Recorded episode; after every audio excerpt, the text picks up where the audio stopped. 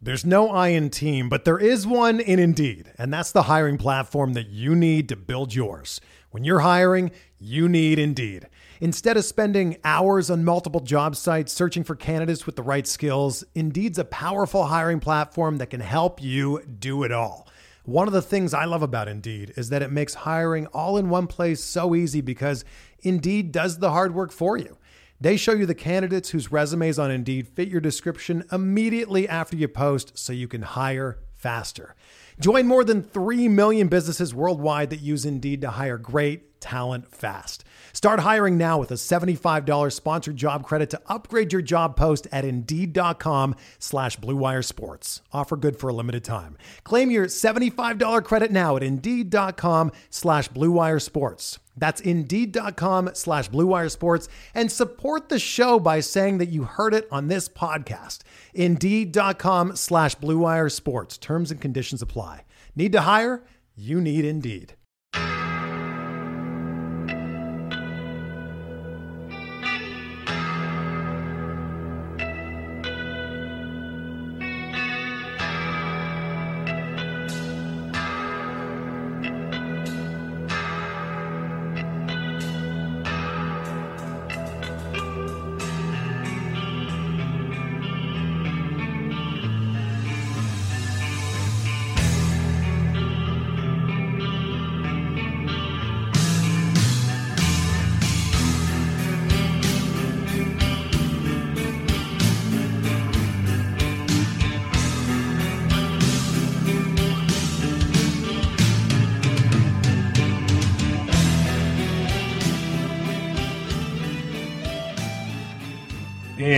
Welcome back, everybody, to another episode of Benched with Bubba, episode 249. We have a returning guest just with us last week. Going to talk some recent news and a fun little thing that he was DM'd me about, and I think it's a actually awesome idea to kind of talk about round by round values to target. You can find him on Twitter at DraftCheat. Pete, how we doing, man? I'm good. I'm excited for this pod. A little bit of a different approach today. You know, you hear uh, so many people kind of talk about projections, whether you know their, their preferred projection system, whether that be Steamer or the Bat or ATC, whatever it may be. And I think a lot of people kind of do draft based off those projections, and I'm not saying there's necessarily anything wrong with that, but the idea kind of behind the subject matter for this pod is, you know, the dreaming of upside. The we're going to go through kind of the who we identify as maybe like the highest upside picks in each round. And you wouldn't want to fill your team with these guys, right? Like a lot of times mm-hmm. these high upside guys are, you know, sliding down draft boards a little bit because they also bring a lot of risk, right? Like if mm-hmm. if the upside was for sure going to happen, obviously they would be drafting higher than they they are right now. So yeah, we'll talk about kind of the, the risk reward of some of these players you know, not all the players I'm going to bring up are even players that I'm necessarily targeting a ton. Mm-hmm. Um, but every player that we talk about does have a, a, substantial upside. And, you know, if you're talking about like the NFBC where there is a, you know, a large uh, overall prize, you know, it's kind of top heavy to some extent. I do think there's a case to be made for drafting more upside than most people typically do.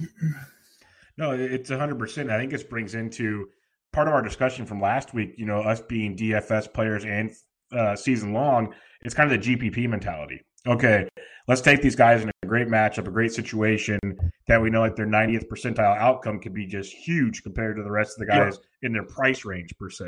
So it, it just goes to to kind of take that mentality, and it's an online thing. I talked to a lot of guys about. You're you're doing that with the uh, the overalls that um, you know, some guys you'll see some of these guys that have been in forever, they'll go super like high risk, high uh, high reward type stuff.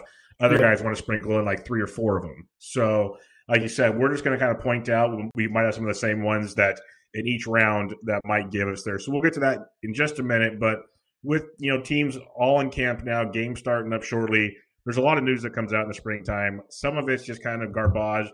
I was telling someone, you know, they could stub their toe and want to go play three rounds of golf for the next three days, so they're not going to play baseball. But there's other stuff that's a little more serious. Uh, we won't get to Luis Severino's yet because I want to kind of get more of what that is, but regardless, does not sound good. Uh, Cookie Carrasco's hurt, all that good stuff. But some news we've heard managers talk about um, in Washington.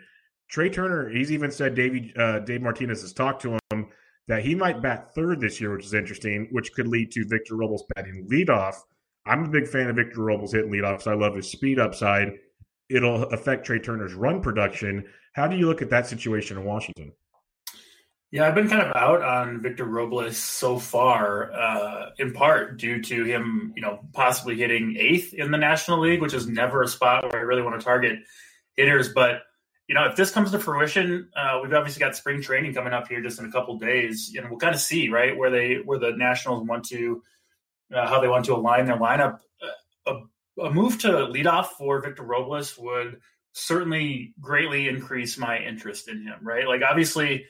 Uh, the runs, the steals, the plate appearances, all that stuff would go up. It would also signal that the Nationals have faith in him as a hitter, you know, that they think he can improve uh, based on last year. So yeah, that would uh, certainly bump my interest in, in, Victor Robles considerably. I would probably try to get some shares of him going forward. Uh, Trea Turner, I think a little bit of a bump for him, right? I think people, mm-hmm. I've heard some people um, talk about, you know, would the steals go down? I, I, think that's a fair concern for most players, you know, moving from leadoff to third. Trea Turner's still going to run, right? That's one of his main skills. I wouldn't be too concerned about the steals being reduced for Trea Turner moving from the leadoff spot to third. I'm 100% with you. I, I, think it actually benefits Trea because yeah. I've always been a believer that Trea has way more power than people give him credit for. He's no means like a 35 home run guy, but I think he's 20 to 25. Like I believe that about him for a long time. He's a good average guy. He's still going to score runs, maybe not as many. I think that's the biggest hit he'll take is runs, but he's still going to be fine. Juan Soto hitting behind him is not going to hurt him. He's going to run wild instead of maybe instead of 40 steals, he gets 35. Like he's going to be okay, I think to me, like what you said, it, it's the Victor Robles thing. I'm a big fan of getting him in that position now is a game changer for him at that spot. Yeah, I think the uh, the bump in RBIs for Trea Turner would more than offset the you know the slight runs. decrease in runs and maybe a couple fewer steals. But uh, overall, I think a, a, good move for Trea Turner. Not you know he's not going to move up my, move up or down my board really based on that information, but I do think a slight bump for him and I know we might talk about this when we um, talk about the the dreaming of a upside situation, but just for fun, you mentioned it might not you're not going to move them up your board. You know, Lindor, Story, and uh, Turner are all going in the first round. There, do you have a preference on the three? They're all just neck and neck in terms of yeah, the overall value for me. I, I'm getting the most Trevor Story. I guess he's my preference between the three, but man, uh, super close. I really don't have any sort of hot take between those three guys. Yeah, I'm with you. You can't really go wrong with any of them. Yep. Um, let's go to the Cubs here. This one's interesting to me from a baseball standpoint. Kris Bryant leading off makes so much sense. He's an OBP machine. He's going to score runs. Doesn't run a lot, but you know, just overall getting on base, setting the table for Rizzo, Baez, uh, roster resource. I Schwarber hitting cleanup in this scenario, and I love that most out of this whole thing.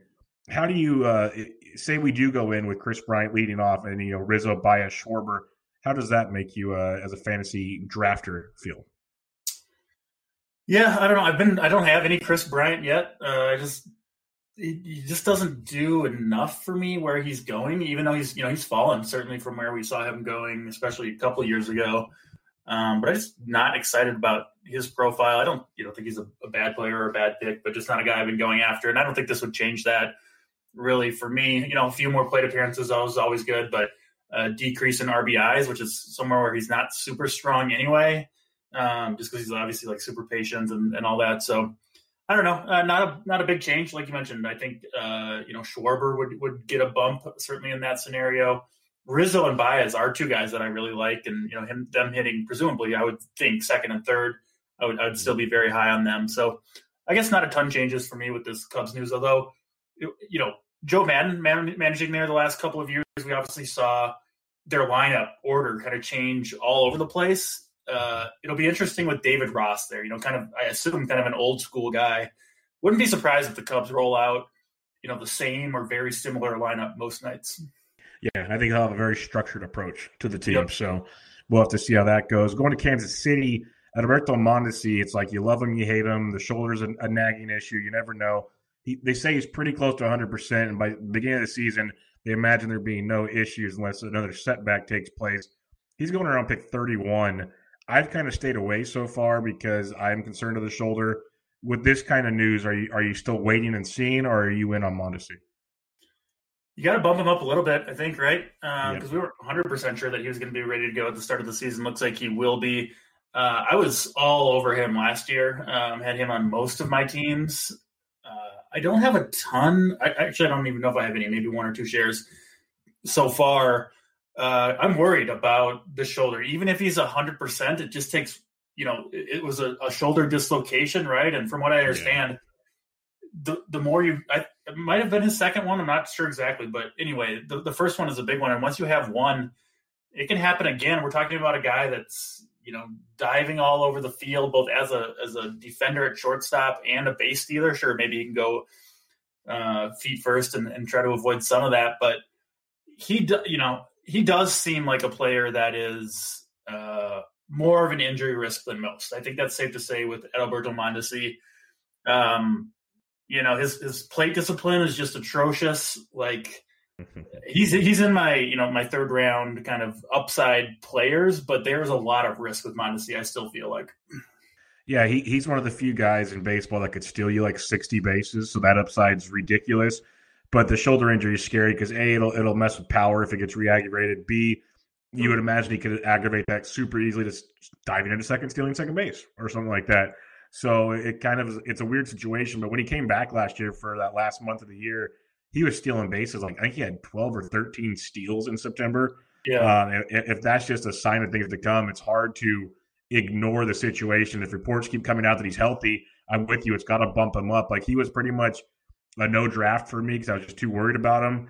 But you know, as as things go up, say you say you go pitcher heavy early, or you have like a JD Martinez and a pitcher, something along those ways if you can get Adalberto uh, at the one like the turn of the two three round, I think that's a huge upside. And I agree the the uh, dreaming uh, upside is huge with him. Let's go to the New York Yankees. This one doesn't surprise me a ton because I am not an Aaron Judge fan. I'm just the injuries he has. Like people talk about Stanton's injury history. Judge just I don't know something different. They had one big year. Matt Modica tweeted it out the other day like one season of I think around 50 homers. The other two seasons combined had the same amount.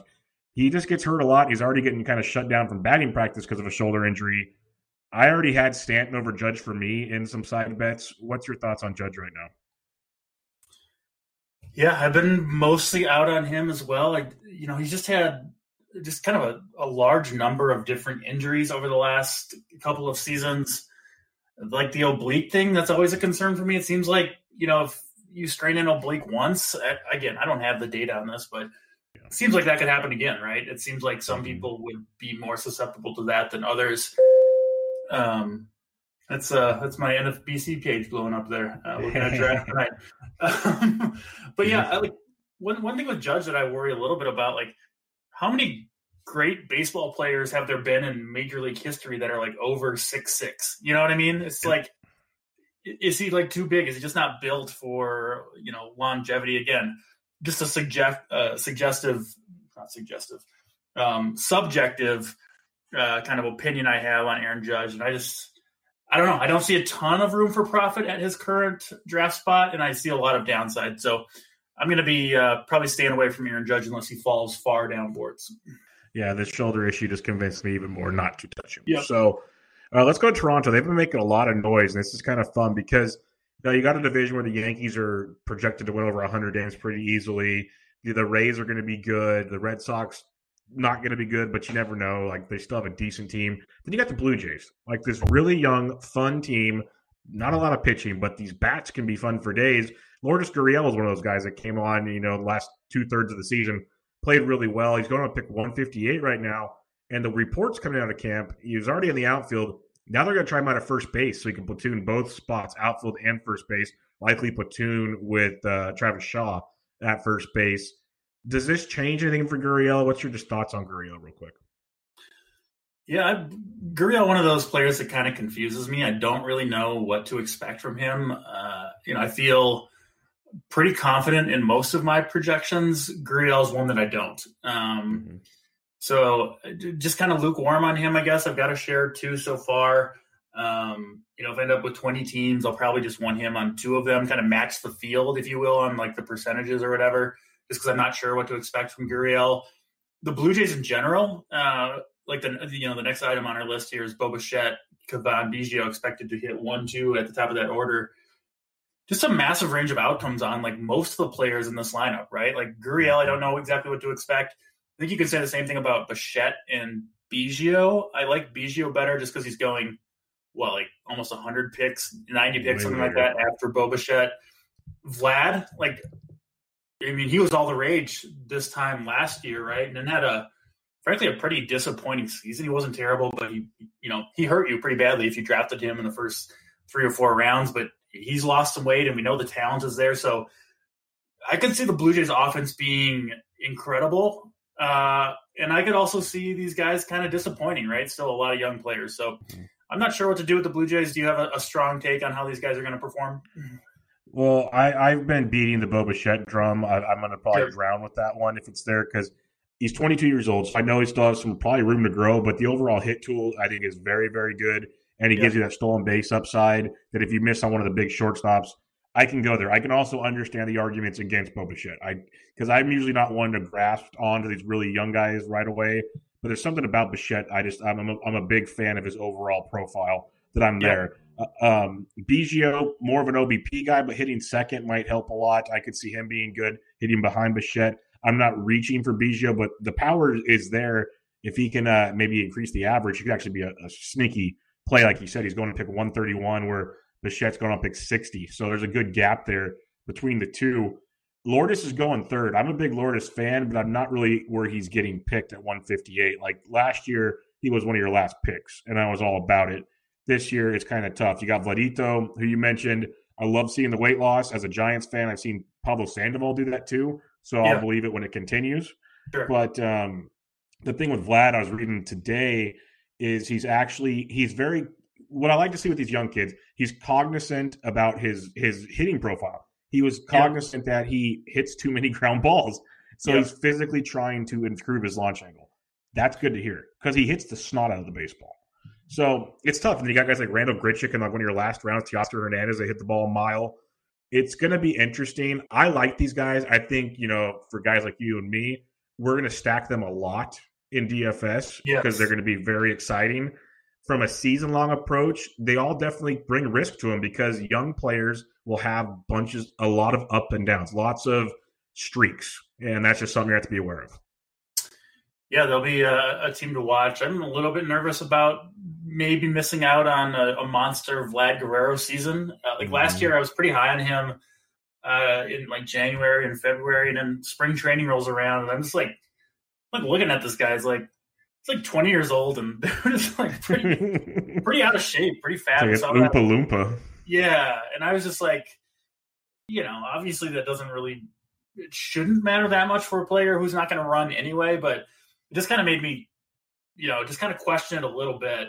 And I was lucky enough to like avoid him in my big drafts. Um, so I don't know. I could see a, a, monster season from Vlad, but you're not really getting a discount, right? He's still no, going pretty high in draft. So yeah, pick 53 um, over the last two weeks.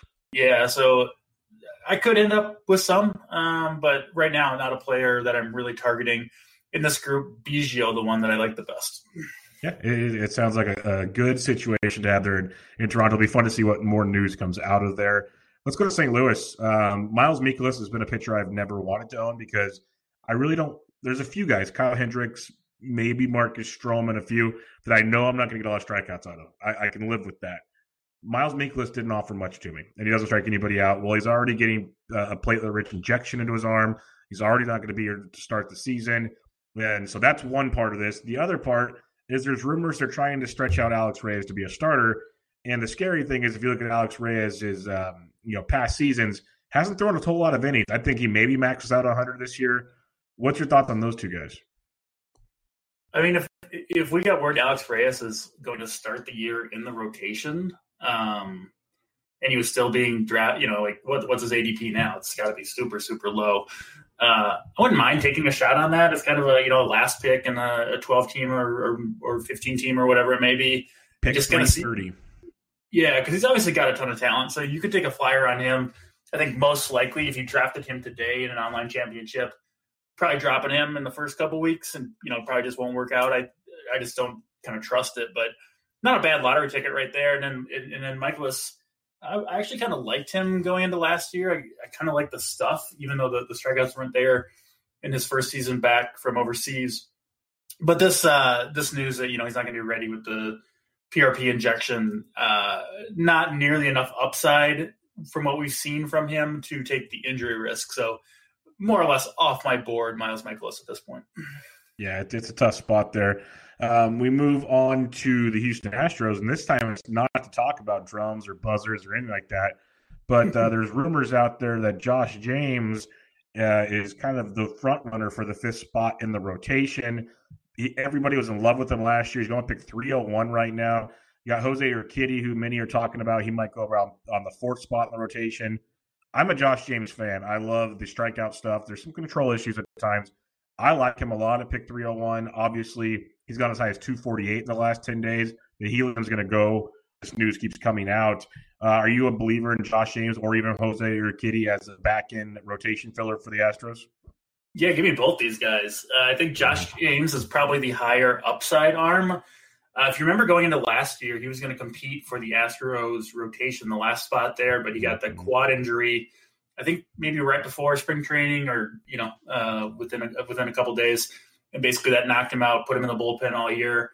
He was pretty good there. Um, a ton of strikeouts. You know, wasn't super great at everything else, but man, so much upside from Josh James. Who's obviously we've obviously seen Houston pitchers uh, perform super super well over these last couple of years. Urquidy, another guy that I like. Uh, you know, they trusted him enough to have him pitching important playoff innings last year. Uh, he had some some fantastic numbers uh, in AAA and you know tough places to pitch in the PCL. I believe he was. Um, mm-hmm. so yeah, give, give me both these guys where they're going. You know, outside the top 200. Yeah, I'm a big fan. Urquidy two pick 218, James 301. Definite value when looking at those right now. So James, James is going to fly up draft boards if it if this kind of news continues that he's going to be under rotation. How high? How high is too high? Is he have to be like Urquidy around 218 or? Do you even in I, I would still take him there. I've actually taken Josh James in my last two online championships, kind of uh, around like you know round twenty five or something like that. Um, mm. But I have no problem taking him, you know, five rounds earlier than that. Like, why not? Yep. Like, again, you know, you can't really be hurt by a round twenty pick, and uh, the upside is immense. So yeah, give me give me some Josh James, assuming he. I, I mean, even kind of pick, I don't know, like 170, 180, I'd still be interested. You would have to get pretty high up before I would uh, not have interest in taking him. Yeah, that'd be about round 11 or 12 or so, depending on the size of your league. And that'd probably be your third or fourth starter. That's a, a hell of a fourth starter for sure. Pretty yeah. good third starter if yeah. uh, that's how things are going for you. A couple more here, and we'll move on. Uh, Nick Solak. This is a guy that I know I picked up late last season. Power speed combo type player, crushed it in the minors. Had a little ups and downs with the Rangers last year, but coming into you know the the season this year, they're saying okay, it's a super utility we'll have to see how it goes. Well, early on in camp here, they're now saying Solak may likely be the starting center fielder. So, two questions for you. If he, we know Solak has an everyday job, I'm a big fan of that. What's your thoughts on that? And then, secondly, that's they said that would move Danny Santana to super utility guy, which could hamper some things there. So, what's your thoughts on Solak and Santana if kind of the roles get reversed? Yeah, I mean, I've got a lot of Danny Santana so far. Oftentimes, I find myself not having filled my first base spot in the first, uh, you know, ten or so rounds. Um, and then if I need speed, it's kind of hard to pass up Danny Santana. Like pick 140 wherever he's going. Mm-hmm. Um, so I probably got, got enough, frankly, Danny Santana in my in my profile at the, at the moment. Especially if Solak is really going to take the center field role.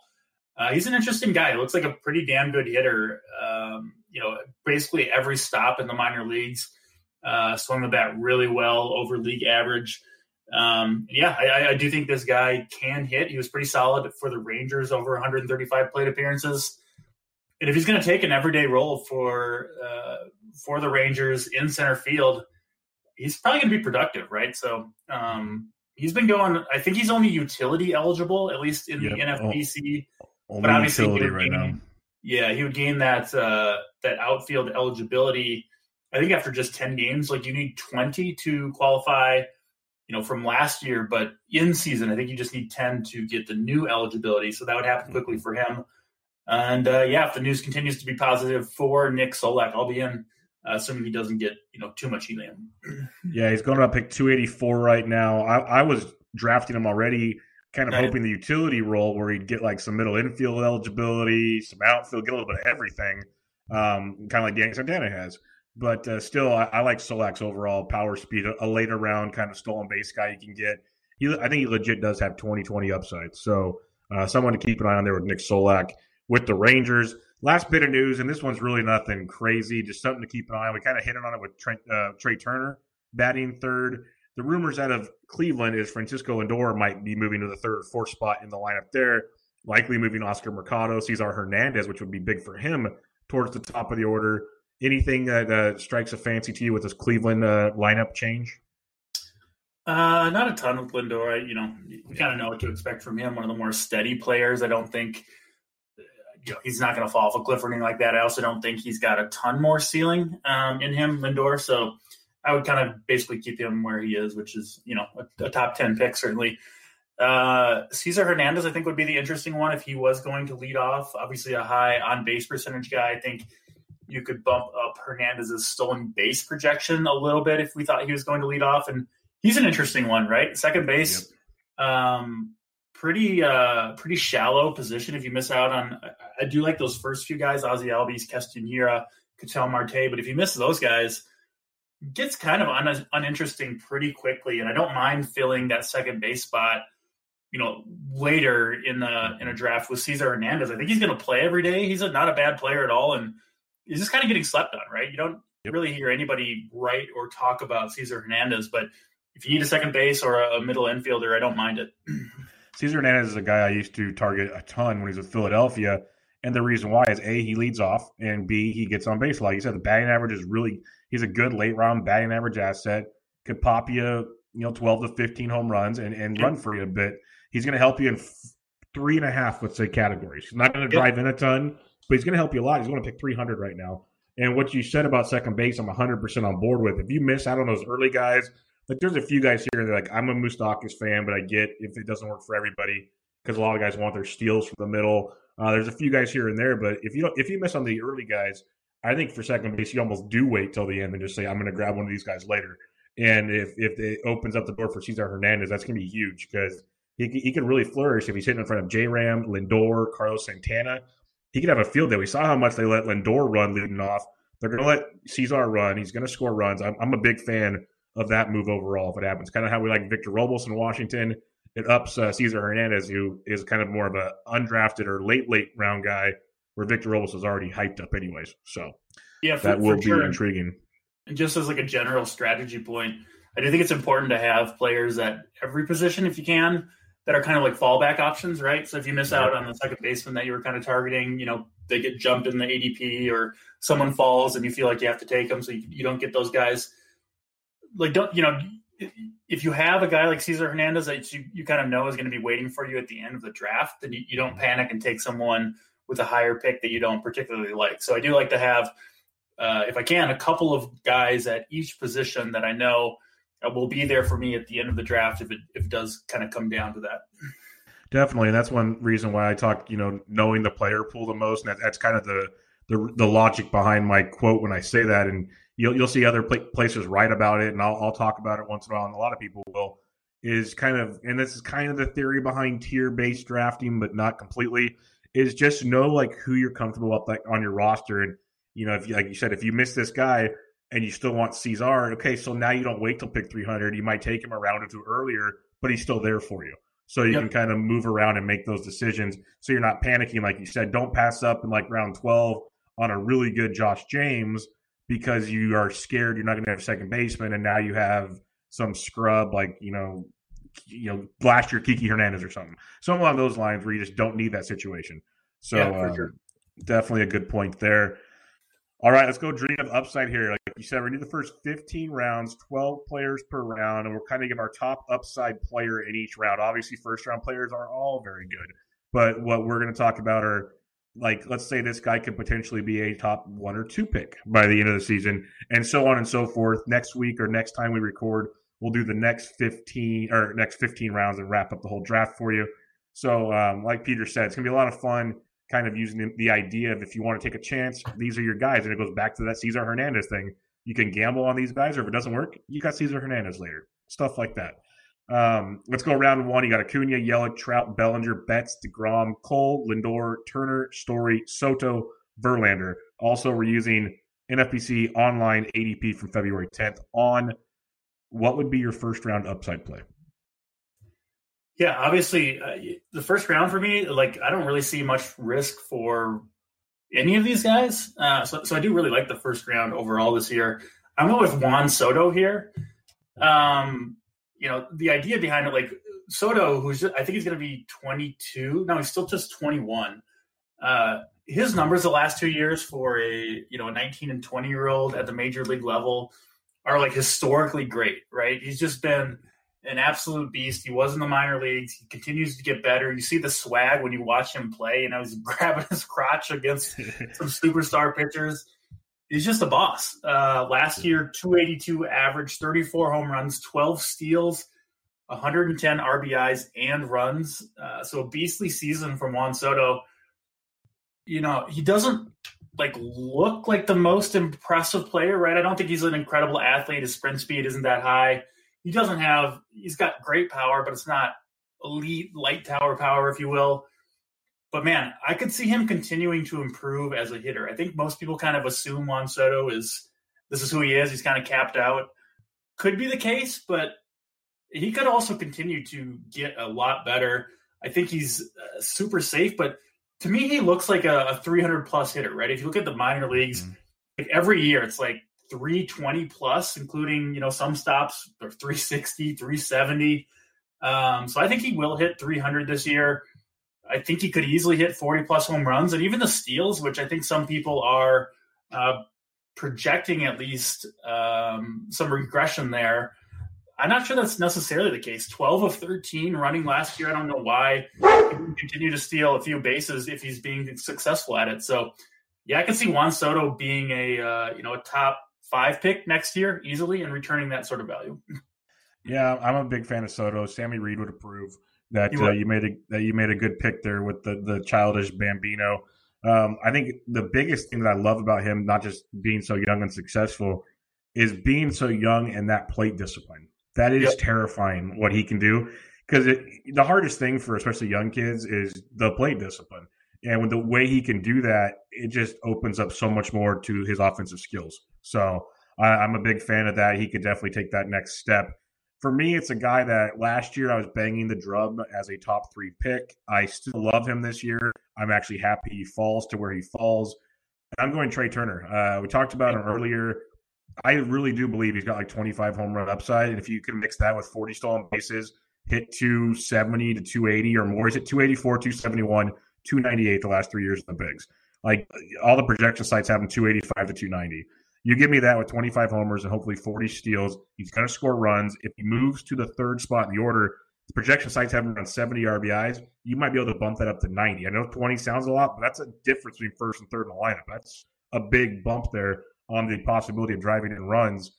It just takes him to a whole new level. It takes him to almost a Ronald Acuna type number. Maybe not as much power, but what people are drafting Acuna for this year, that would give you Trea Turner.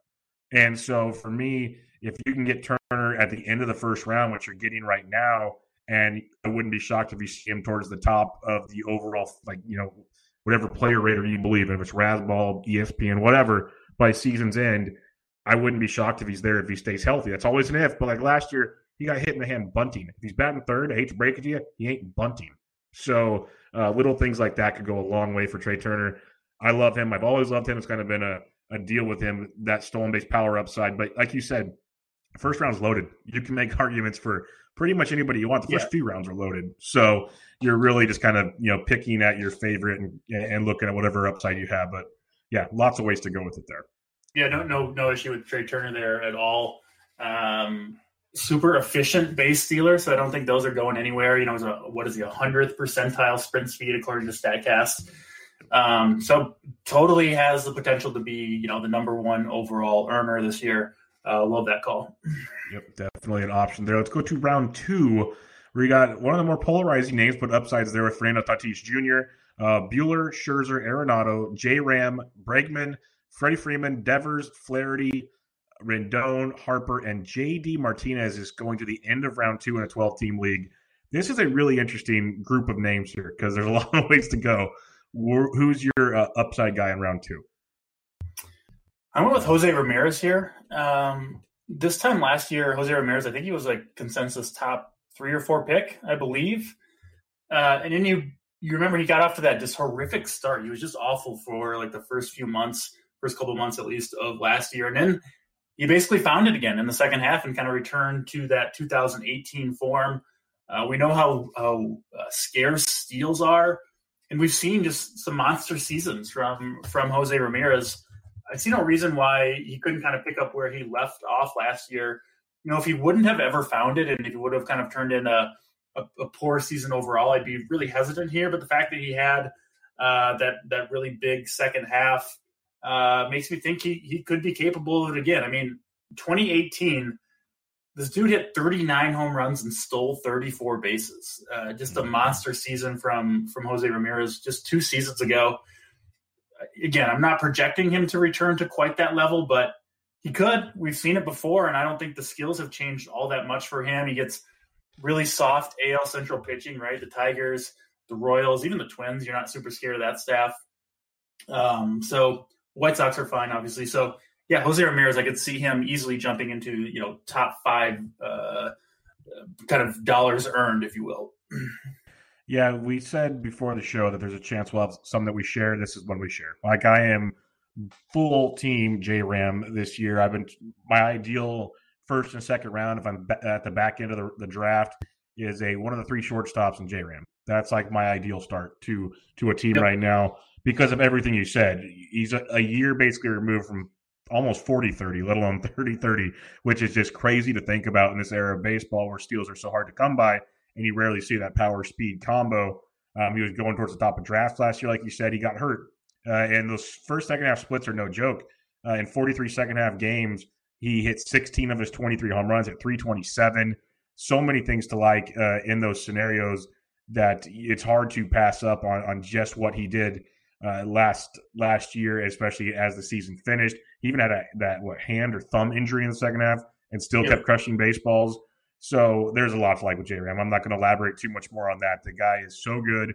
Hitting in the middle of a at least the top half of that Indians order is going to be pretty solid. So I, I'm a big fan of the J Ram call. If I had, if I was going to go somewhere else, I'd say probably Bryce Harper, just because he's always got that upside to go to the next level. Yep. But um, he, he he was my close second there, and I've been going for him a lot. If I'm at the back end of the second round, Harper's a big target of mine. But for me, if I had to pick one guy, it's J Ram. Yeah, uh, Walker Buehler was my kind of runner up there. I do think he's got uh, Cy Young potential. I could see him kind of uh, vaulting up to the perhaps even the very top of the pitcher ranks by this time next year. The, the Cole DeGroms of the world. Yeah, I could see it. We saw it with him. He took that last that step last year that you know, yep. there's pretty only there's only one more place to go basically. So exactly, I'm with you there. Uh, round three, we got Bieber, Strasburg, Starling Marte, Clevinger, who's hurt already. Uh, Aaron Judge, who I think we won't be picking, Adalberto Mondesi, Blake Snell, Ozzie Albies, Pete Alonso, Gleyber Torres, Johnny VR, and Austin Meadows, a younger group in this area. Who's your round three target?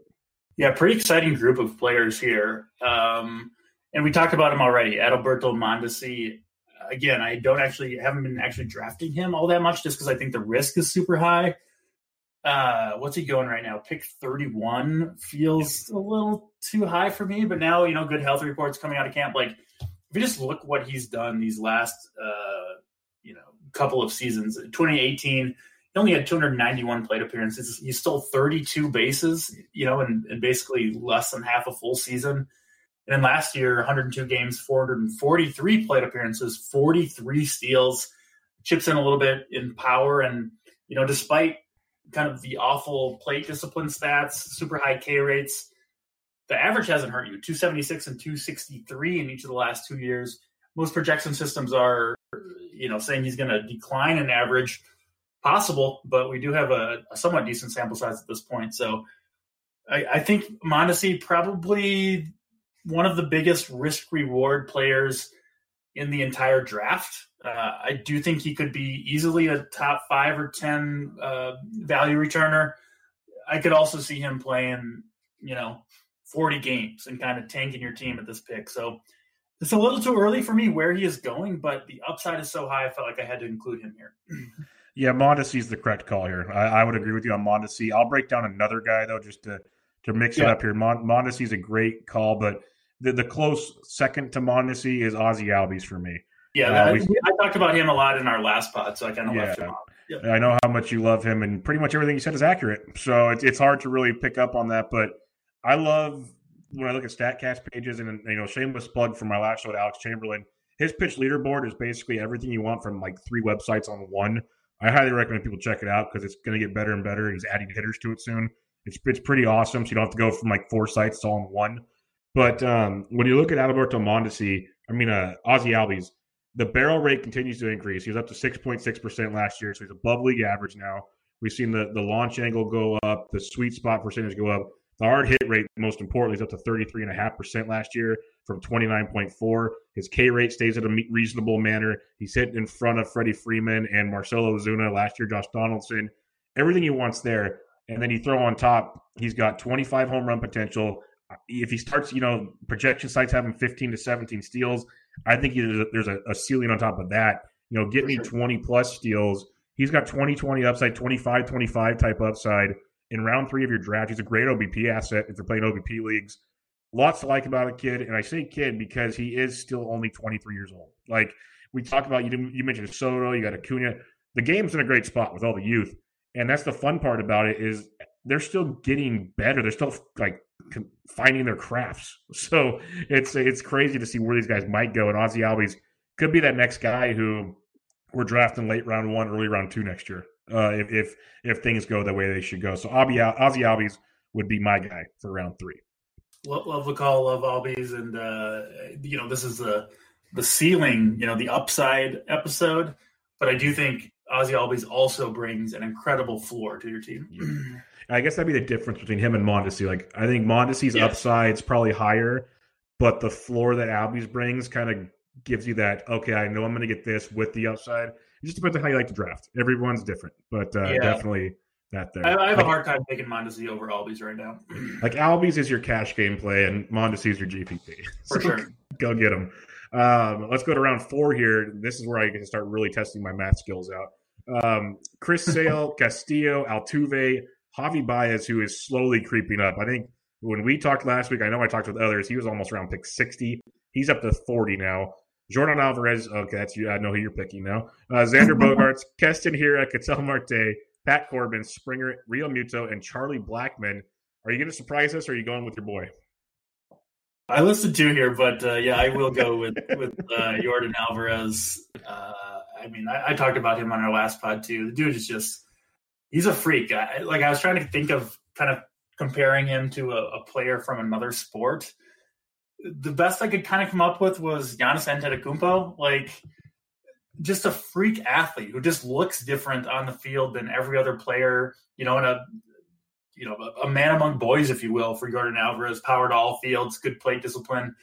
Uh, I'm not worried that he was you know benefiting really last year from any of the uh, the cheating stuff from the Astros. So kind of sucks that he's utility only. And also, there was some news yesterday, I believe, that about his knee. His knees are hurting him a little bit, and that's why he doesn't want to play the outfield, or that's why he doesn't play the outfield.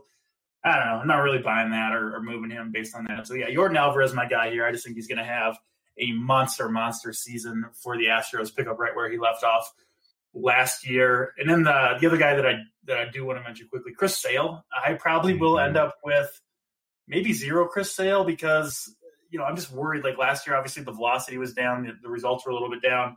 Saw James Andrews, the uh, you know the, the famous doctor, I think in August or September. Um, he's saying he feels good that his elbow is, is good to go. Like I don't really believe it, but uh, the skills for Chris Sale when he's on are just incredible. I mean, if he's truly healthy, again, I doubt it, but if he is, he could easily be SP one overall. Yeah, no, he's a. I'm a big fan. If you want to take risk, Chris Sale, I think is a phenomenal risk. He's got definitely SP one upside. Just realize it's it's risk, and that's part of the deal here. But um, I'm a fan. I got him in one draft before he kind of got a little bit of helium, which he's gotten of late. But I got him in like round late four or five, something like that, and that was too hard to pass up. Everyone's got a price, and his was there. Um, my, my, guy will be Javy Baez. I kind of hinted at the value. I've, I've I have him in at least two thirds of my leagues right now. I'm a believer in what he is. People forget we're just a year removed from 101 runs, 111 RBIs, 21 steals, 34 homers, 290. I know that's probably the ceiling, but that's what we're talking about here. And a stat line like that is a first round player. That's an MVP. Candidate, he got MVP votes that year, people. Like the dude was was that good. He flashes the leather, so they're not going to take him off the field. He was banged up last year in 138 games, still hit 29, drove in a uh, or stole 11 bags, still hit 281. So even in, in a down season, he was still great. He's going to get you double digit stolen bases, lots of power, help you in all five categories. I'm a big Javy Baez fan, and he's um, right now with those talks with uh, Bryant leading off. They got Baez hitting third between Rizzo and Schwarber. So they're going to pitch to him, and you know you got right, left, right, left situation. The stupid new relief pitcher rules. He's going to get some juicy matchups there where they bring a lefty in to face Rizzo and Schwarber. He's he's going to get to feast on some lefties. So I'm a big Javy Baez fan of this range. I think he's got that upside. Yeah, nothing more to add really, but I'm certainly in on Javy Baez as well. All right, let's go to round five now. We got Chris Paddack, Lucas Giolito, Kershaw, Stanton, Vladdy, Olson, Nola, Darvish, Josh Hader, Eloy Jimenez, Charlie Morton, and Victor Robles. This is a heck of a range. Like, there's a lot of ways to go with this. Uh, so he's sitting in round five. Who's your guy? Yeah, uh, when when I do drafts and then when I'm talking about these guys, it's like I've done so much research. I'm sure you're the same. Where like it's I'm almost like sad when I make my pick because I have to pass up on some other players that I love as well, right? And you can only take yeah. one in the snake draft when when your when your pick comes up per round. So, um, I I'll go with Giancarlo Stanton here. I feel like I, I almost have to. Uh, the other pick would be Yu Darvish, uh, who I'm absolutely in love with this year. But but Giancarlo in the you know what is this, this is round five at this point? It's crazy. Yeah, so he, I think I mentioned this in our last pod, but he, he really kind of hurt me last year. Had him in my main event in the second round, and just a completely lost season for Giancarlo. But man, the upside with him. I mean, you look at the StatCast page, 2017, 2018. You know, in barrels, he was second and fourth. Uh, three years in a row, 16, 17, and 18, he's got the highest max exit velocity over 120 miles per hour off the barrel. Uh, the average exit velocity last three years, you know, not not including last year. Uh, average exit velocity second, sixth, and fourth. Like nobody hits the ball harder than Giancarlo Stanton.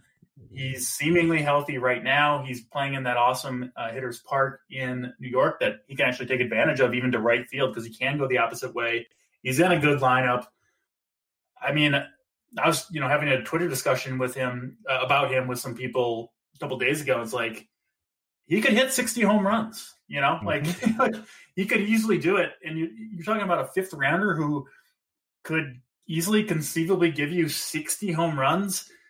Hard to pass up on at this point, even though there is a lot of risk here given the uh, the injuries that we saw last year. And it wasn't just one injury; it was like four or five different injuries. It's a massive risk, but I'm hundred percent with you. This this price tag is crazy. Like I used to never be a Giancarlo. Kind of my same thoughts on Judge, where he's going when Stanton went up there, I was always nervous. Like, okay, that's yeah. a little different, different ball game. But my goodness, like you said, 60 home runs, it sounds silly, but it's really not. Like you would no one would be shocked if it's like 53. And that's and he probably spent a 10 day or now it's back to 15, a 15 day IL stint, and he hit 53. Like that's very feasible with Giancarlo. You mentioned those stats, you know, a barrel rate of 16, 17, 4, 15, 1, 25% in the last four years the exit velos, everything. It's it's absolutely ridiculous what he's doing.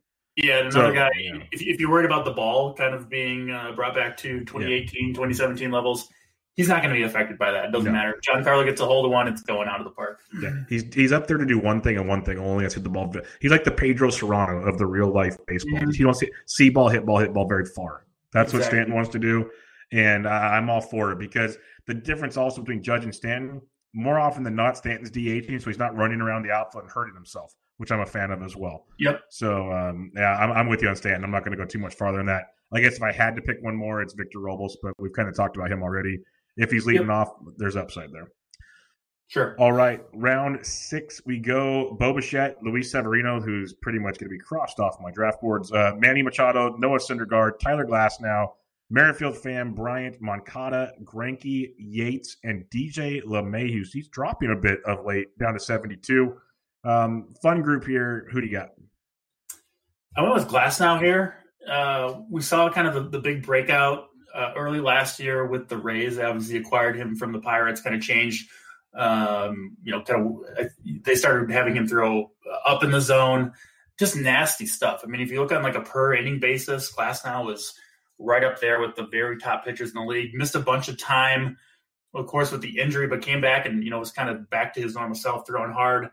Uh, the innings risk with Glasnow is is very real. Um, you know, this is another guy who's what like six eight. Like you just kind of worry a little bit if he can stay healthy, and you worry even if he is healthy, will they try to you know kind of keep him to five innings at a time, skip him starts just to try to you know preserve him for the whole season. So there is some risk there for sure.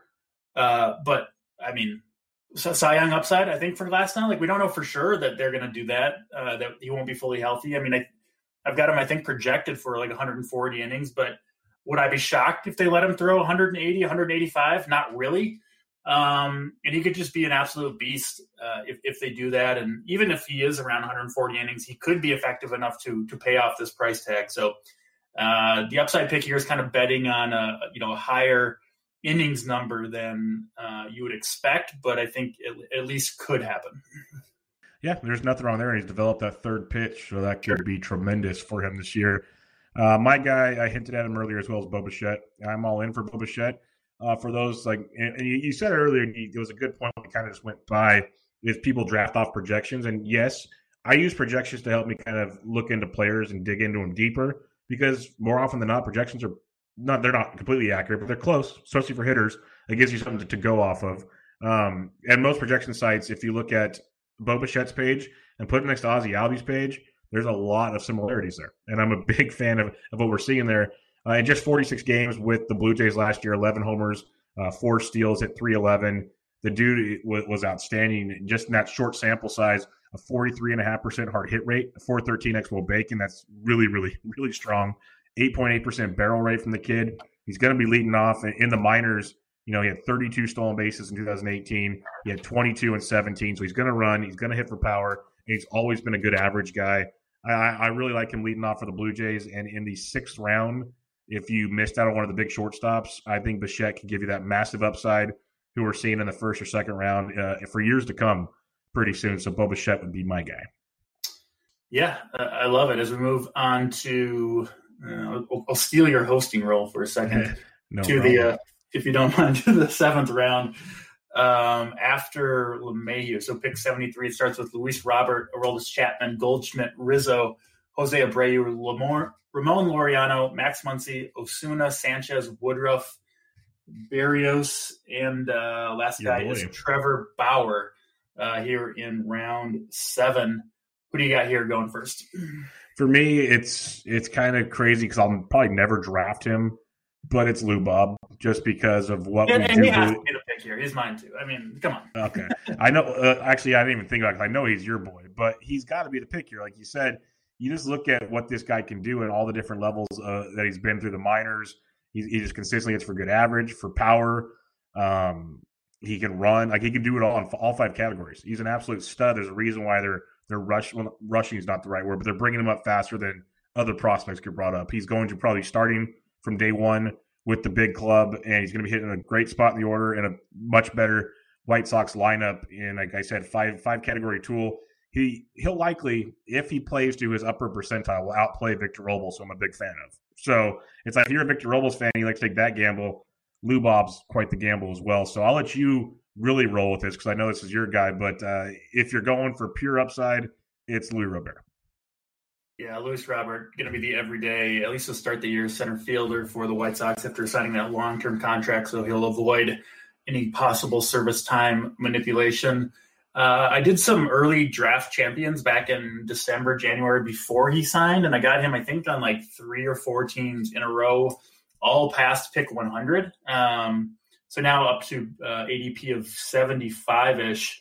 Uh, I'm a little more gun shy. I do think there's a ton of risk here. Like if you look at the minor leagues, 17% swing strike rate, which would be like basically the highest, you know, in baseball. So I do think there is a downside that Luis Robert, like you know, starts in the majors, just can't really hit major league pitching. He just needs more seasoning.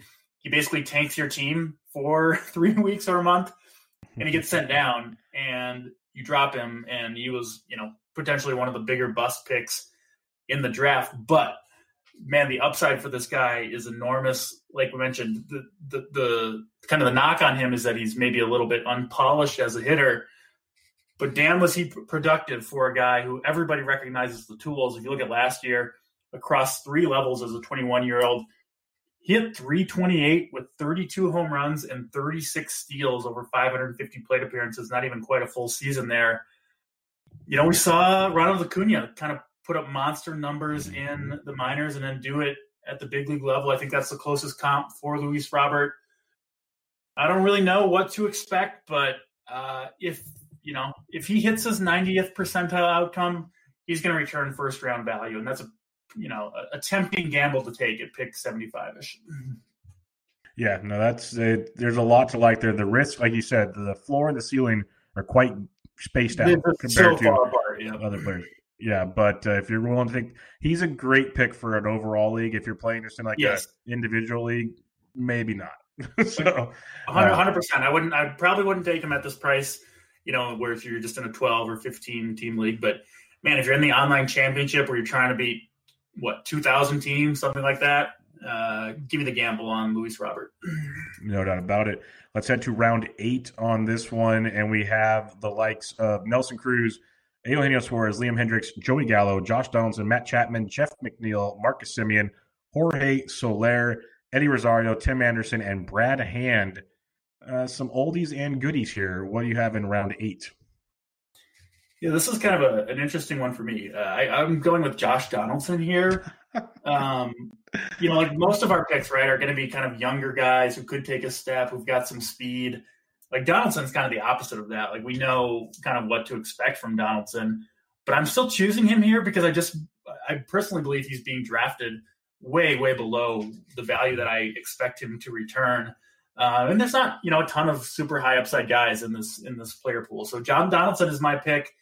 Um, you know, 2017 and 18 were kind of lost due to injury. The calf thing really kind of hindered him for a while.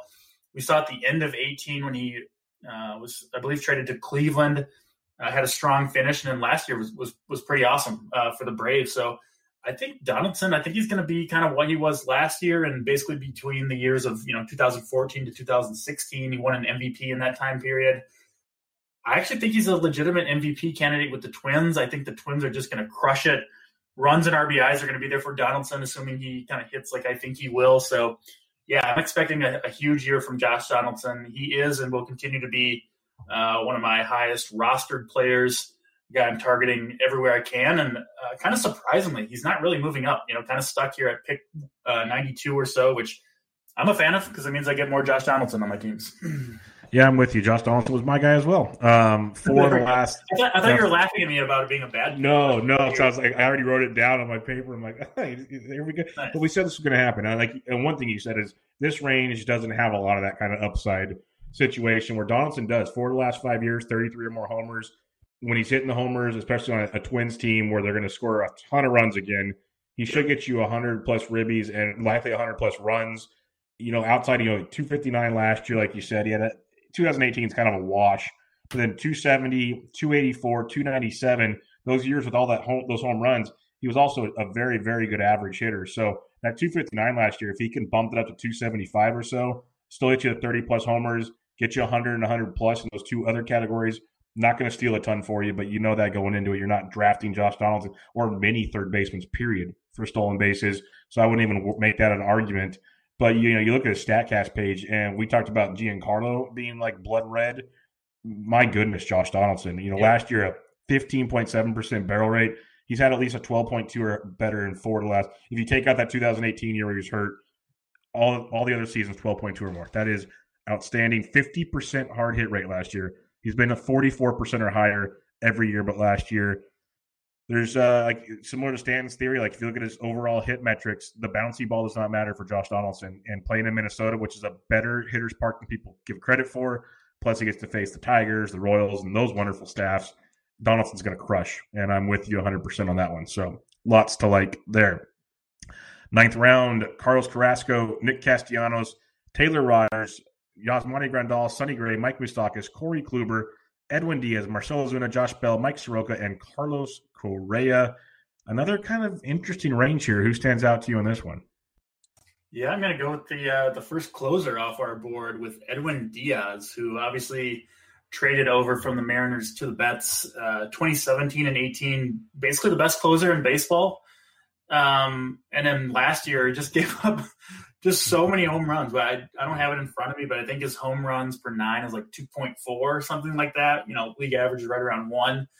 Uh, but the crazy thing is with Diaz, you know, most of the underlying metrics they kind of stayed the same. Like he still had an 18% swinging strike rate, 63% first pitch strike rate, like still missing a ton of bats. The K rate didn't really drop. It's just whenever he allowed decent contact, that contact just sailed over the fence, which, man, you know, the, the stuff is all the same. The slider still missed a ton of bats. He's still throwing gas. He's still young. Um, so I think by far the, the most likely outcome for Edwin Diaz in 2020 is he's one of the very best closers in baseball. You know, like again, if he struggles super early or super a lot early on, yes, could he lose the job? I think that's possible. But I also think he's easily got uh, you know closer one upside. I, I wouldn't be at all surprised pitching in the NL and a good park, all that stuff. So yeah, Edwin Diaz. I'm I'm trying to get uh, as much as I can here at pick 103. He's going also. Uh, there is rumors that he kind of struggled with the the new baseball, right? The mm-hmm. the lowered seams, like he wasn't able to get uh, quite the I think command of his slider that he was before, and you know maybe if we get a change in the baseball, maybe uh, the home runs will be reduced. But honestly, even if you told me uh, it was going to be the same baseball, I wouldn't really be concerned about that. Expecting big things from Edwin Diaz in 2020. I like that call a lot. He's one of my favorite uh, relief pitcher targets because if you look at his overall production, it's just overall stuff and, and metrics. He was outstanding. Uh, yep. And you know, with with relievers on such a small sample, it only takes a handful of home runs to ruin the entire stat line. So um, Diaz, very very good call there. For me, I'm going with Nick Castellanos. This is a guy I've been dying to get out of Detroit like so so bad.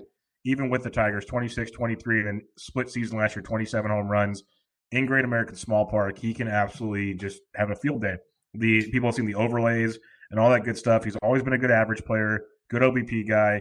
Now he's going to be in, a great ballpark and a very good lineup. Um, you look at his, his player, uh, his batted ball profile on Baseball Savant. It's everything you want. The consistent, great barrels, which is one of the stickiest stats in baseball. It's just always there. His uh, his, his hard hit rate, his xwOBAcon, everything you want from a power bat, he has. And now he's out of a bad ballpark and into a great ballpark. I'm a big Nick Castellanos fan. I'm not sure if he's got, you know, first or second round upside, but when we're talking round nine, I wouldn't be shocked if he's like round two or three. Like he's he could move up, you know, give him 35 home runs, 100 and 100, hit 285. Like that's a 90th percentile outcome for me, and that's huge for Nick Castellanos. So he'd be my ninth round pick if I'm looking that direction. Love it.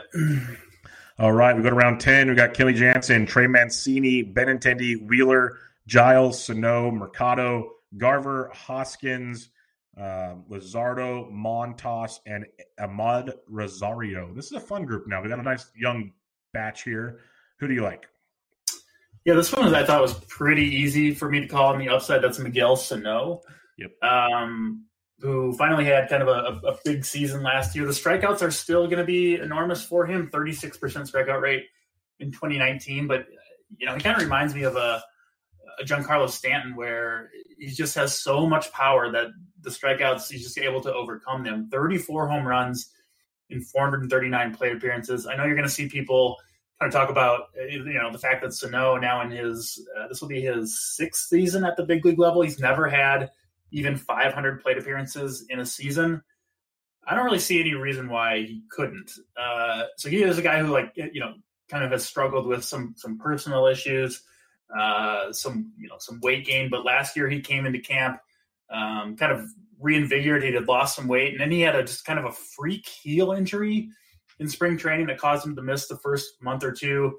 Uh, started off really slow. He couldn't catch up to fastballs, but he made some adjustments and had a monster second half of the year. Uh, the Twins have, you know, this is a guy who I'm a Twins fan, and he was kind of on the outs a little bit in Minnesota, but um, you know he's he's kind of back. It sounds like he's even in better shape this year. The Twins had enough faith in him to sign him to a three-year, thirty million dollar contract extension, so they are believers in uh, the changes that Sano has made.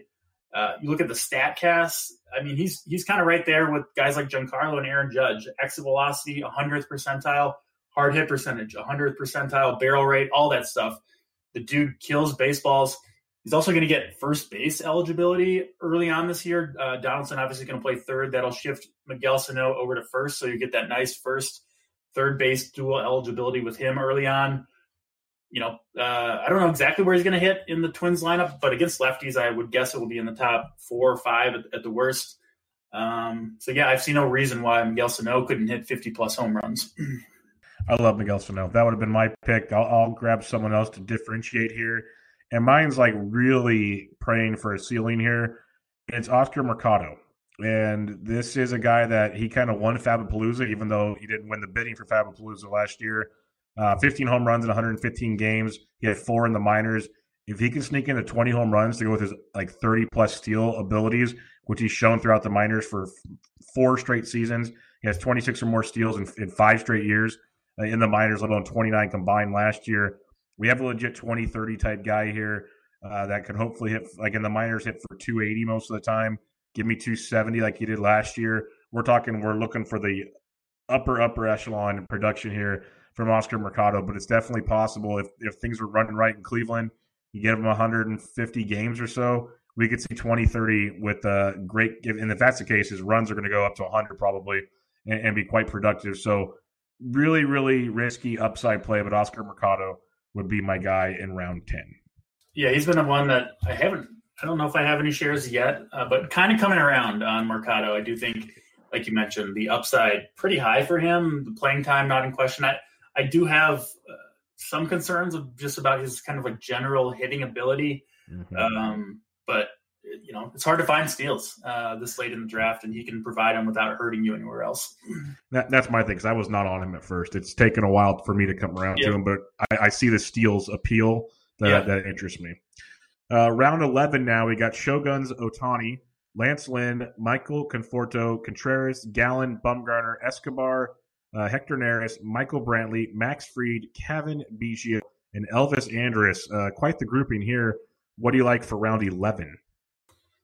We've got Zach Gallen here. Um, I'm not alone in my Zach Gallen love. I believe we may have talked about him a little bit on our previous pod. Uh, but just a, a, pitcher that I, I really believe in with the Diamondbacks. Uh, had pretty sick numbers in the minor leagues for Miami. I don't know why the Marlins traded him to Arizona. I questioned it at the time. I question it even more now after seeing what Gallen was able to do in Arizona. A really good four pitch mix, incredible changeup. Um, I like all four of his pitches, frankly. Uh, I just think he's he's going to be awesome. He threw 170 combined innings last year across uh, the minors and then with Miami and Arizona. So I don't think there's any limitation there. Uh, that very factor was one of the things that led me to getting so much Shane Bieber last year, where you know you look at the major league innings and it wasn't a ton in 2018, but if you combined all his stops, there was no reason why Bieber couldn't be a full go for Cleveland in 2019. We saw that he pitched, I think, 215 innings I see a lot of similarities between Zach Gallen and Shane Bieber. And, you know, if Gallen's going to pitch like Shane Bieber did last year, you're getting an enormous return at uh, pick 125 here. Yeah, I, I, like Gallen quite a bit. I think he's going way too low. Haven't wrapped my head around that at all. Uh, the guy I'll pick is Cavan Biggio. We hit on him earlier. Yep. He's one of those guys that it's just going to take a minor tweak, and maybe it doesn't happen this year, but it's going to happen eventually.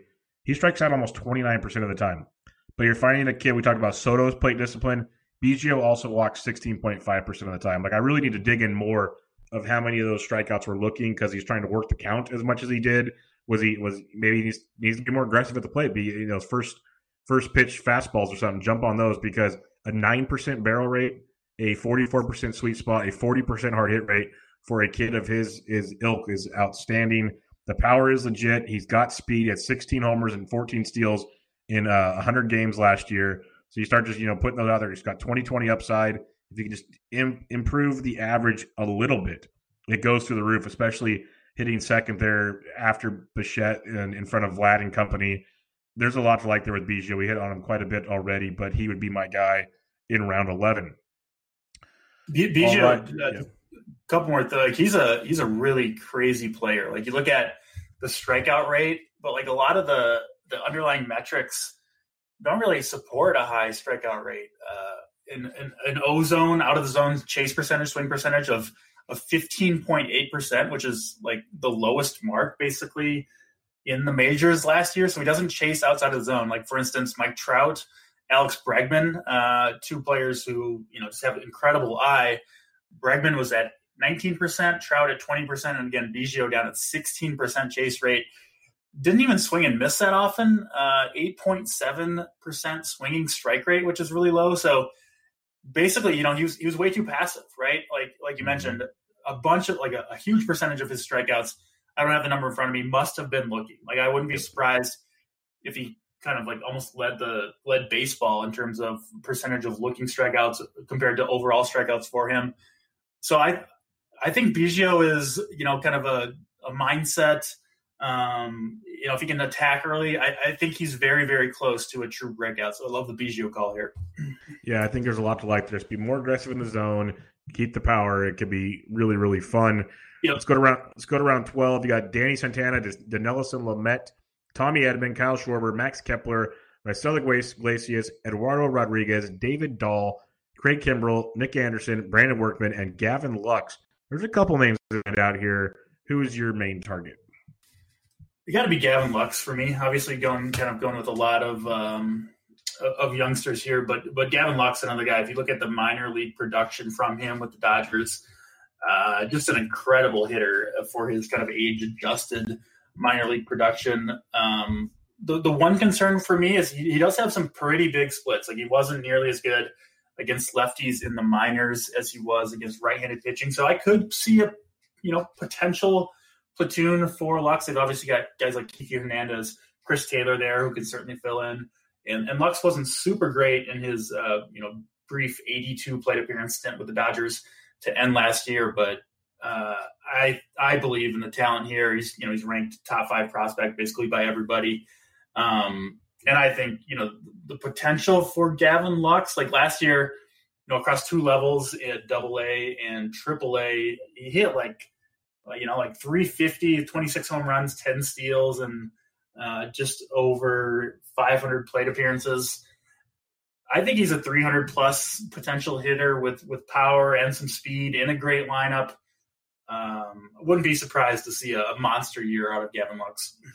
Yeah, as long as that playing time stays there, that's a big, yep. big season in line for Gavin Lux. So don't hate that at all. Uh, my guy will come to no surprise to the listeners. Kyle Schwarber. I am in love with this guy this year especially when he's getting drafted. And if he hits fourth in this lineup, I'll be a big, big fan. But um, he hit 38 home runs last year in 155 games. Finally had a big season out of him. Maybe moves to the cleanup spot, which would be even even better. But um, he's going to help you in three to four categories at this point in the draft. I'm a, I like a lot. He outperformed all his X stats last year by a decent margin. His hard hit rate last year was over 51%, which is asinine. That is just ridiculous to do over a 155 game sample. 14.5% barrel rate, but he's been at least 12.7 or better for three straight years. Again, barrel's one of the stickiest stats you can find, so I take a lot of uh, value in that. And then you look at his max exit velocity the last three years, eighth, ninth, twelfth in all of baseball. So like Stan needs to live and snot out of the baseball consistently. Um, I'm a big fan of what we saw the gains in the second half, even against lefties, started hitting them even better. And that got him, I think, more consistent playing time. He's not as much of a defensive uh, problem either. So David Ross will run him out there. I'm a big fan of Kyle Schwarber. I, you know, he's not going to help you a ton in, in, steals, obviously. Average, if he can get you to 265, you'd be pumped. But uh, power wise, he legit has like 45 plus home run power, which will result in RBIs and runs going up. So I'm a big fan of Kyle Schwarber going into the 2020 season. Yeah, I love it. Does seem like a, a ceiling year from you know career year from Kyle Schwarber is coming. Would make a lot of sense for this uh, for it to be this year. So yeah, I love the Kyle Schwarber call. All right, we head to round 13, and we have Byron Buxton, oh, everyone's sleeper every year. Uh, Julio, yeah. Julio Urias, Alex Colome, Yasiel Puig, Franmil Reyes, Will Smith, uh, the pitcher Will Smith, Kyle Tucker, Will Smith, the catcher, Hyun-Jin Ryu, Corey Seager, Hansel Robles, Jose Leclerc, I'm pretty sure there's really one answer here, but there might be two. Who are you taking? I'm going Kyle Tucker. Um, yeah, it's kind of kind of an easy call. But why isn't Will Smith dropping in in ADP? Like he's not even the closer for the Braves. Don't. I, have been wondering that for so long. His stuff might be better than Melancon's, but yeah, he's not closing, so I don't get it at all. Yeah, it makes no sense. Uh, but anyway, back to Kyle Tucker. I mean, just kind of waiting for the Astros to unleash this guy.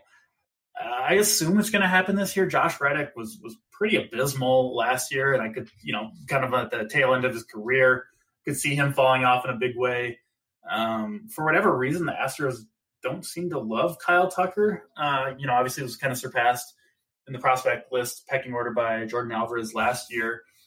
But you just look at what Tucker has done. Uh, spent the last two years in AAA for the Astros. 2018 over what 465 plate appearances, so not even a full season. Hit 332 with 24 home runs and 20 steals. And then last year in AAA, again, kind of repeating the level, average dropped to 266, but 34 home runs and 30 steals over uh, 536 plate appearances. And then, you know, with the Astros, when they called him up, he, he performed well, right? Hit 270 with four home runs and five steals. So he did continue to run when he was called up by the Astros. That was in just 72 plate appearances.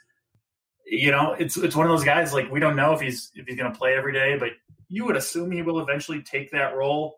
Um, he just has so many paths to playing time, right? Like one, mm-hmm. he could just be the everyday starter off the bat. Like I wouldn't be shocked at all if that's what the Astros choose to do. But he's also just an injury away from, you know, one of Brantley or Springer or Reddick or Reddick underperformance or a Gurriel injury or underperformance or a Yordan Alvarez injury. Um, so, you know, there are five or six paths to full time playing time there plus the probability that he is just the the outright starter because he because he earns a job or whatever. So uh, I think he's worth the risk considering he could give you a.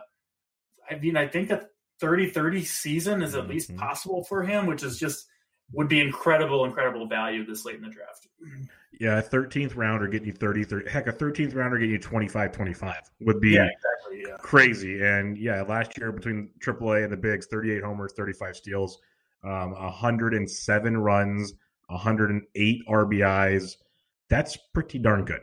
so uh, I, am with you. That, that's the guy when I was going, when I was reading off the list, I'm like, there's pretty much one answer here. It's Kyle Tucker because even if maybe he has to wait a month, like he's going to be the fourth outfielder. You mentioned all the scenarios that could lead to playing time.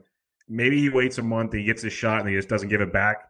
Even after a month, he's got 25 25. So the dude's going to be outstanding. And he did that last year. Those numbers last year, 147 games. So it wasn't even a full season technically. So yeah, Kyle Tucker, pretty pretty simple in that one. 100% with you on that. All right, the next set here uh, for round 14: Carlos Santana, Mallex Smith, Kyle Hendricks, Lourdes Gurriel Jr., Scott Kingery, Salvy Perez, Yuli Gurriel, Robbie Ray, Archie Bradley, Garrett Hampson. So this is a very, very interesting range. And actually, I have two more to read David Price and Matt Boyd. Told you my math would get tested eventually. Um, so there we go. Round 14. There's a couple ways you can go here. I'm curious to see who you pick. Yeah, the, the, not not the most upside in the world here. Um, you got Gurriel and Kingery, kind of the, the younger guys. Uh, I actually went with Salvador Perez, and you know you kind of have to take the caveat that he's a catcher, so upside is kind of limited everywhere, right? Like no catchers really have huge upside, but I do think he has a lot of upside compared to the other players at his position. Obviously, missed all of 2019 with the ACL injury, the knee injury. Um, but like prior to that, you look at the numbers Salvador Perez put up for the Royals. Really, really good production, basically each and every year. One of the guys, one of the catchers that kind of plays uh, almost every day, almost like a, a Joe um, yeah, a Realmuto esque. Um, and obviously, coming off the knee injury, you're a little bit concerned, but I think I'll see they're talking about using him at first base. Um, you know, he could play some DH if, if Jorge Soler can play in the outfield a little bit more. So I do think there are paths to uh, more playing time than a, than a typical catcher. He's going to be hitting what cleanup, probably third or fourth every day in that lineup, no lower than fifth, I wouldn't think. So think Salvador Perez, uh, I guess, kind of an unsexy pick, if you will, for an upside draft but I don't love the other options here. And I do think Salvador Perez could easily be a, a top three catcher at year's end.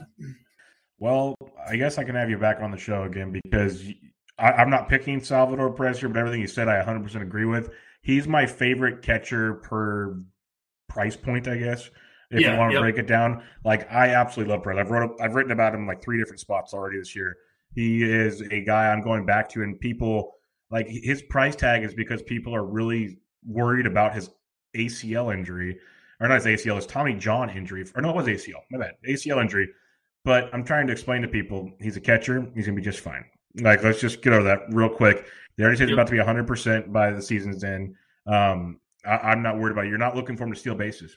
So you're going to be just yeah. I mean, fine. He's, he's super slow anyway. I don't think it's going to yeah, affect you. He's, he's not going to affect you there. So uh, what he does is so consistent. It's amazing. So yeah, I love that call there. For me, this is a total. It's kind of like the Lou Bob idea of the ceiling on the floor being so far apart because he could literally go back to the minors and lose his playing time. But I'm going Scott Kingery if I'm going to pick one guy here. Yeah, I've actually snagged him in a couple leagues at, for the upside. Like you know, we talked last episode. You'll take one or two upside guys on your team that you know you might have to drop. Kingery's one for me. Like I'm not reaching for him, but if it falls right, I'm there. If I'm looking for a, a third baseman or a certain position late because just it happened to change in the draft, I don't mind Kingery. He legit in 126 games last year, 19 homers, 15 ribbies. He's a guy that's running the minors this whole time. The power continues to develop as he comes to the big bigs. Uh, one thing I like to remind people of is the Phillies. You know what the Braves and the White Sox have been doing of late by signing these young guys. The Phillies did with Kingery. It just kind of got overlooked because he was so bad and went back to the minor leagues. So they paid him for a reason because they believe in this talent. He's that good.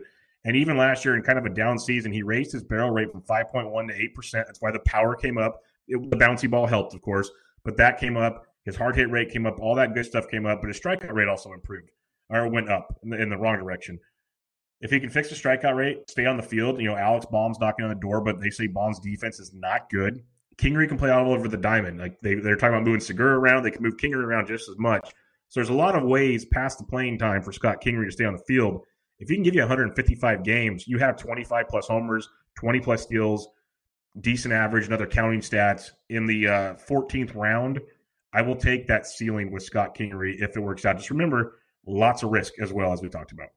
Yeah, I like the like the Kingery call, getting you power and speed, and he's clearly a guy who's still kind of figuring it out, right? I, I don't think mm-hmm. he knows, or or maybe we know, or he knows exactly what kind of player he's going to be. Like you mentioned, a, a really uh, high range of outcomes with Kingery, but you know the, the, top of that range of outcomes is going to be a, a, really awesome season from Kingery. So I'm definitely on board with that. All right, we go to round 15, our last round on tonight's show, and there's a lot. We could pick a lot of guys in this range. Uh, we'll start here with Willie Calhoun, Jorge Polanco, Kenta Maeda, Ian Kennedy, German Marquez, Sean Manaea, Chris Davis, JD Davis, Lance McCullers, Lorenzo Cain, Edwin, and Mike Minor. This has a lot of your guys in here from years past or currently. Um, there's a lot of ways to go here. So who's your one guy? I'm, I'm tortured here between uh, really two guys. German Marquez, my my boy, uh, burned me last year, but I'm back on board. I a lot of the underlying metrics for Marquez actually got better. His swinging strike rate was up. Still has uh, incredible slider, curveball, throws hard. Uh, they shut him down at the end of last year, but uh, I'm you know certain he's basically fully healthy going into 2020. Um, and yeah, back back in last year, I had to take him around pick. I think 80 was where he was going, and was willing to pay that price. I don't, you know, Coors Field got to him last year, but he, he did at least not prove but show he is able to dominate in Coors Field. He did it at the end of 2018. I think he can get back to it. Uh, maybe another guy who was uh, a little more adversely affected by the new baseball. So if that reverts, I could see him benefiting from that. So I'm going with German Marquez back on board in 2020, and that means I have to leave JD Davis. surprise. Which Bubba, it pains me. It pains me. I thought you were going JD. I so I thought you were. Um, I, those are two good options. A guy I really like that I'm not picking is Willie Calhoun. I think he could be in for a, a big, big year. That's why I really like this range. But my guy, and it, it's kind of in the same vein of your Salvy call, so maybe it's not as you know sexy as these young guys we're talking about. And please, no one clip that piece. Um, uh, it's Chris Davis. Yeah. Hey, with the Chris Davis. people are going to look at last year's numbers, and obviously they are. That's why he's getting drafted where he was. But let's not forget 48, 43, 42. Hit 247 all the time, 100 plus RBIs, 90 plus runs. Um, he was really hurt last year. Like the wrist, the like side, the oblique. He was battling injuries all the way after like the first month, month and a half of the season, and they just wouldn't sit him at all. It was horrible to see. It shows in his power numbers.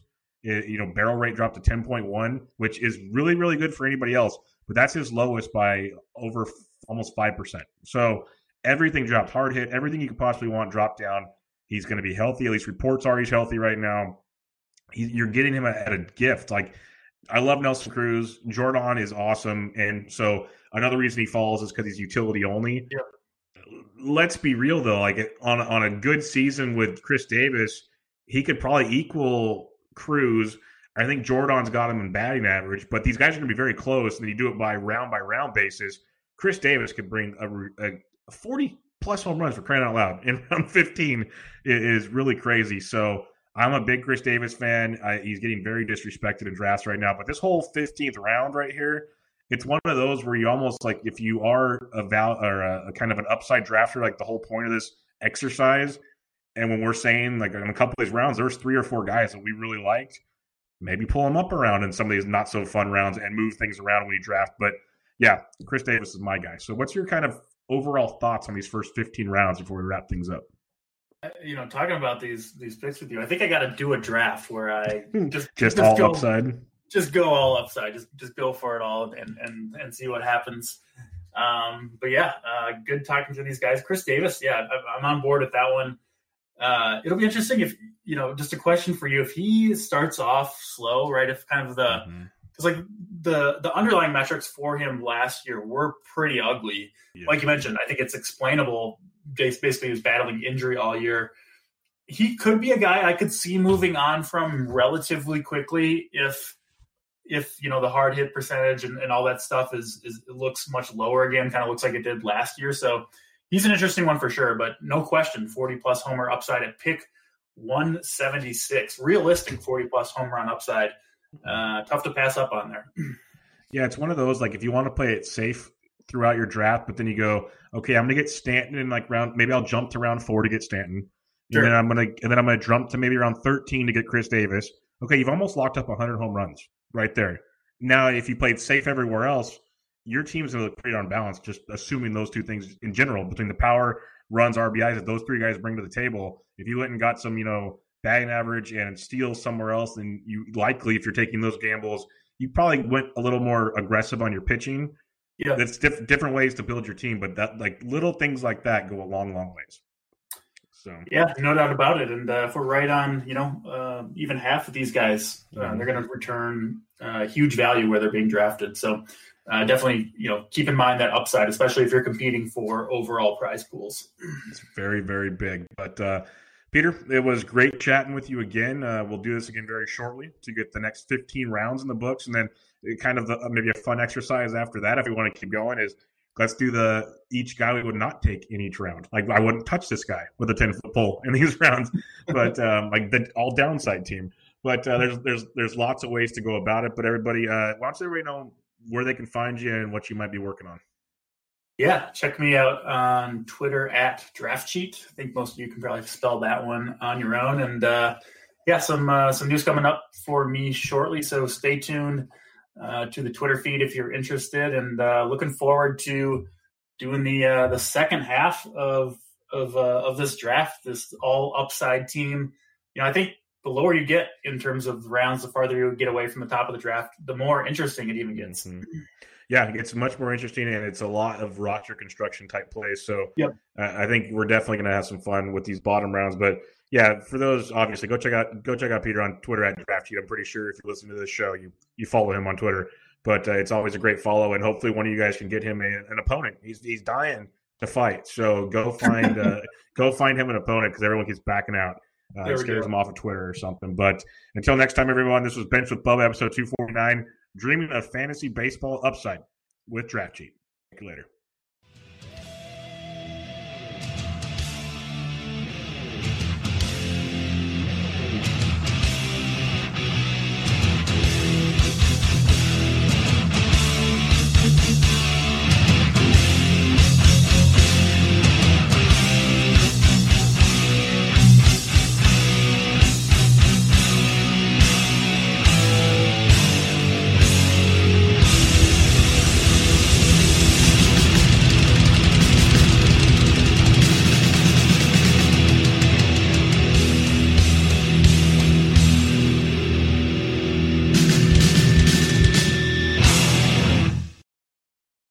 better with a home policy from American Family Insurance because you'll feel protected no matter how the wind blows.